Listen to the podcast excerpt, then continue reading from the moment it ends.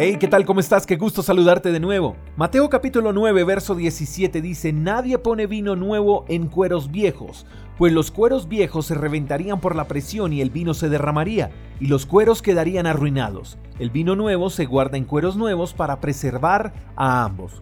Los cueros u odres tipifican nuestra vida, y el vino tipifica las bendiciones de Dios que producen gozo.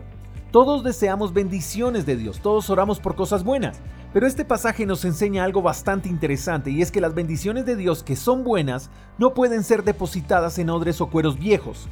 Eso habla de limpieza, porque todo lo feo, todo lo malo, cosas como el odio, las malas palabras, los malos pensamientos, la indiferencia, los pleitos y cosas semejantes a estas, son las que hacen de nuestra vida un recipiente viejo. Así que para recibir ese nuevo vino de Dios, esas buenas bendiciones de Él, tenemos que ser odres nuevos, recipientes nuevos, y para eso tenemos que sacar de nuestras vidas todas las cosas feas, porque no podemos pretender recibir cosas nuevas de parte de Dios si nuestras manos están llenas de cosas feas y viejas. Ahora, déjame decirte una cosa más. Existen personas que no renuncian a cosas viejas porque piensan que primero hay que recibir lo nuevo, para así dejar lo viejo. Personas que se aferran, por ejemplo, a cosas materiales viejas. No puedo salir de esta sala porque fue la sala del tatarabuelo y él se la heredó a mi bisabuelo y mi bisabuelo a mi abuelo y mi abuelo a mi mamá y mi mamá me la heredó a mí. Y yo se la heredaré a mis hijos y mis hijos tendrán que heredársela a mis nietos. Y así se la van a pasar de generación a generación. Espero que tú no seas de esas personas que por pensar así solo viven una vida vintage, una vida vieja, una vida añejada y solo dejan como herencia cosas viejas que incluso huelen a viejo.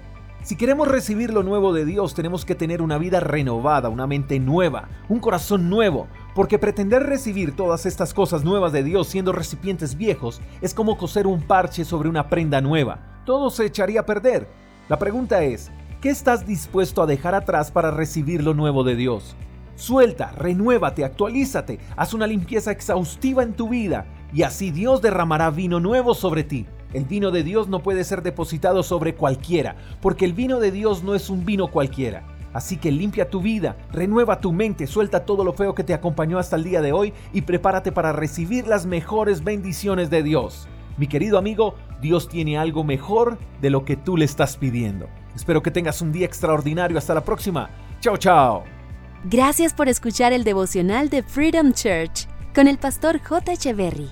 Si quieres saber más acerca de nuestra comunidad, síguenos en Instagram, arroba Freedom Church. Hasta la próxima.